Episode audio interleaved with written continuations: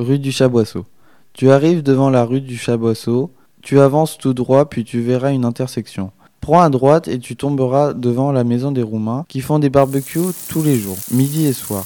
Attention, si tu continues d'avancer trop loin, tu louperas le four à pizza. Quand tu te trouves juste devant le four à pizza, prends le chemin blanc.